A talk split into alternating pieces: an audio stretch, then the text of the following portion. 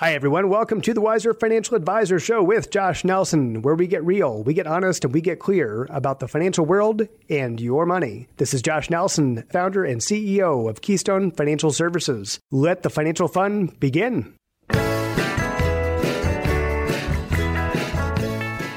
First of all, I wanted to tell you there's some exciting news, and that is that this month is the third birthday of the Wiser Financial Advisor.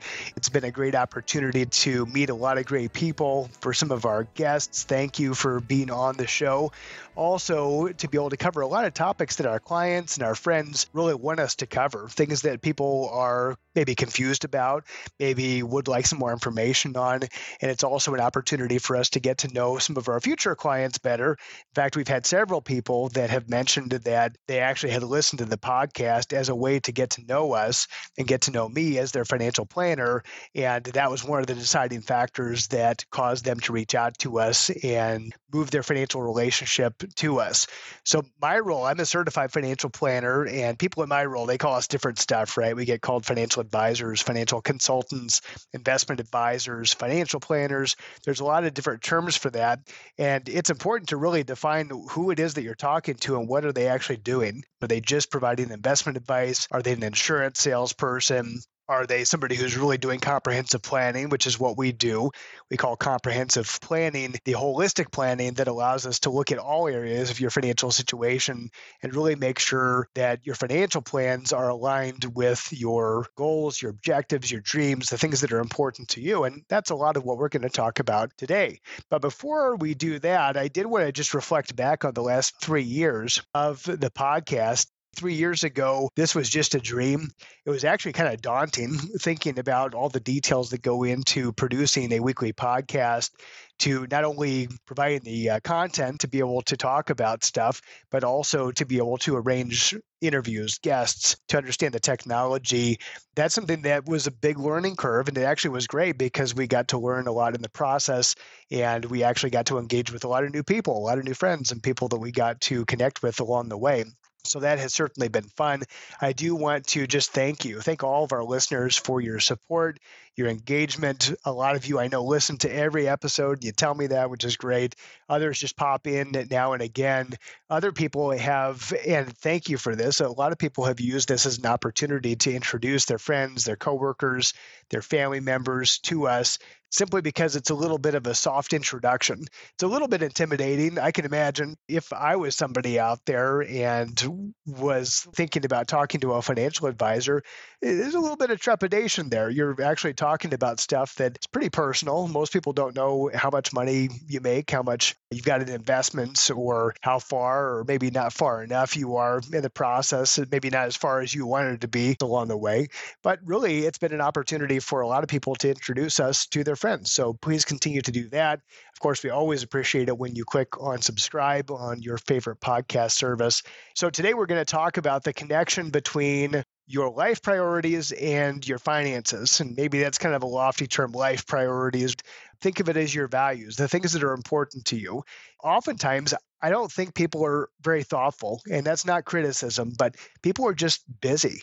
We've got so many distractions in our lives between business, professional stuff, kids' sports, activities, maybe it's charitable stuff that you work on or other organizations that you're involved in, friends, travel. There could be all kinds of different distractions out there. So it's getting more and more difficult to think about what our priorities are, what are our most important things, and then aligning our money with that, making sure that our financial decisions, the things that are important to us, actually line up with how our finances are organized.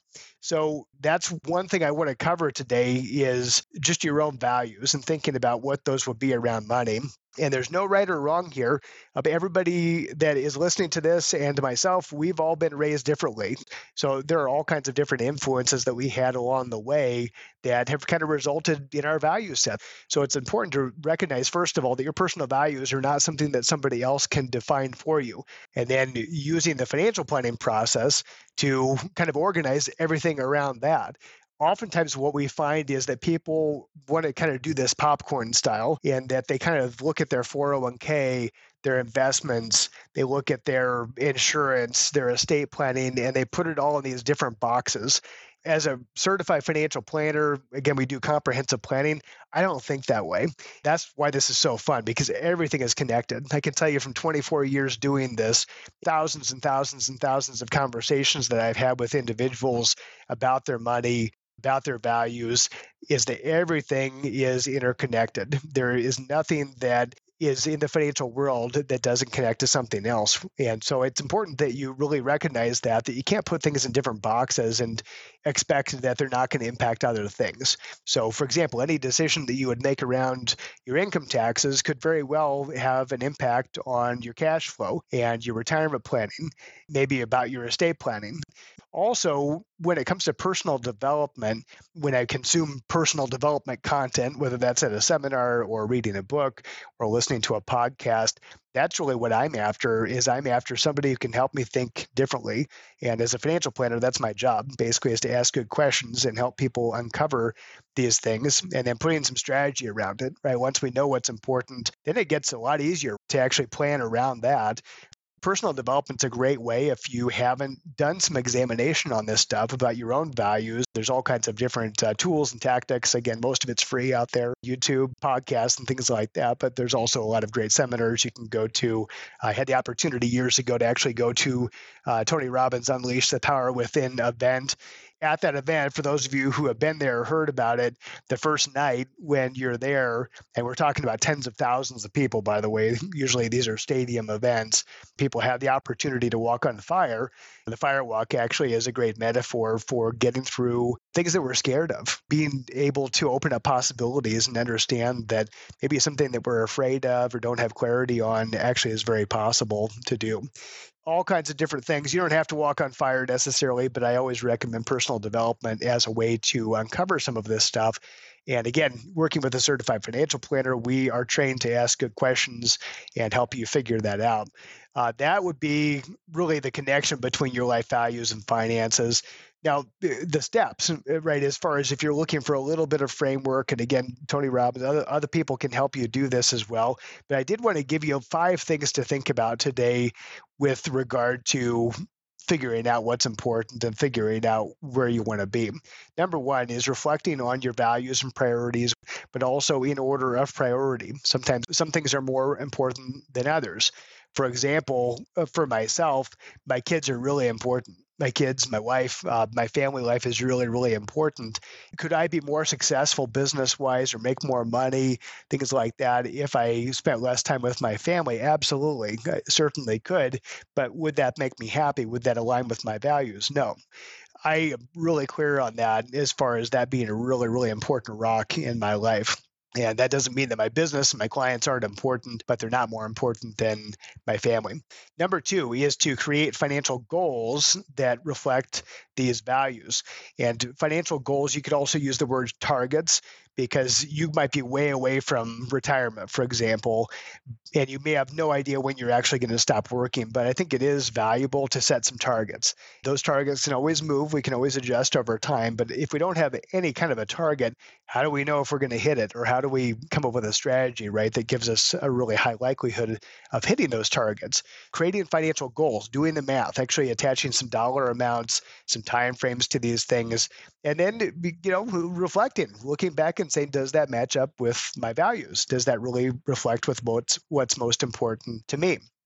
Number three, develop a budget and a spending plan that supports your goals or your targets especially if you're not on track, if you figure out or just feel like you're not on track with where you want to be. And you could be at any point in life, by the way. You could be just starting out. Maybe you just got out of college. You're just entering the workforce. Maybe you have been retired for a long time. So you could be on either end of the spectrum and still feel like maybe you don't feel good about where you are financially. So that's a great time to go back, develop a budget, develop a spending plan that makes sure that the most important things are happening. And sometimes when we do that exercise, and I've done it myself, my wife and I have gone through this exercise, going back through kind of spending where money has been going, and, and we really start to think about it. Sometimes there's stuff that you just eliminate because it maybe isn't as important as what you originally thought. One pro tip on this, by the way, is that every organization on the planet would love for you to subscribe to whatever their plan is, where you're paying monthly, whether that's an app you buy or a gym membership, anything like that. Everybody's trying to get you to, to sign up for a recurring plan. And oftentimes, those aren't huge dollar amounts. Planet Fitness is famous for that. They have a $10 a month gym membership, and they have for years. So it's kind of funny that the reason why that's so successful and you say well gosh they never increase their price but the reason why is nobody ever cancels. So they have a very very high retention rate and do, do all those people actually go to the gym and use their services? Heck no. Very very very small percentage of people actually show up on any kind of regular basis. So essentially planet fitness is almost getting that $10 a month for free right? They're not having to deliver anything for it. So just recognize that when you go through your own bank statements and things and looking for those recurring charges, kind of think, is that really important to me anymore? That could be some low hanging fruit to eliminate some cost and maybe open up money that could be used elsewhere. Number four, uh, invest in ways that align with your values. So sometimes we call that ethical investing. Sometimes that makes sense, sometimes it doesn't. I throw that out there simply because some people, I'd say most people, most of our clients just look at it from a dollars and cents standpoint. They look at their investment strategy and say, hey, I'm, I'm here to make money. And I can tell you that from our standpoint at Keystone, that is our priority is making sure that you're making money, doing the best that we can, in other words, to get you the highest return that we can for the risk level that is comfortable from you. But also thinking about are there ways, though, with your investments that it could line up with your values? One way that a lot of people uh, will do that is they'll use what's called a donor advised fund. And that's a way that you can take things, uh, take certain assets, and donate them into a donor advised fund. So there are some tax advantages to that. I'm not going to unpack all of that today because we've covered that on, on another episode and it would take too long. But that's one way that people actually could support charitable organizations by actually taking some of their investments and repurposing those. For somebody else, it could be that they actually want the specific investments where they might say, I've got very specific needs here where I want to make sure I don't have certain types of companies in my portfolio or I want to make sure other types of companies are in the portfolio. Sometimes, you know, there are vehicles that can do that, that can do some filtering and matching based off of your value set. Just recognize that that can fit in. There certainly are ways that you can invest your money and have it align with your values. And again, your value could just be I'm just trying to make money. Nothing wrong with that, right? So let's just make sure that that all matches up.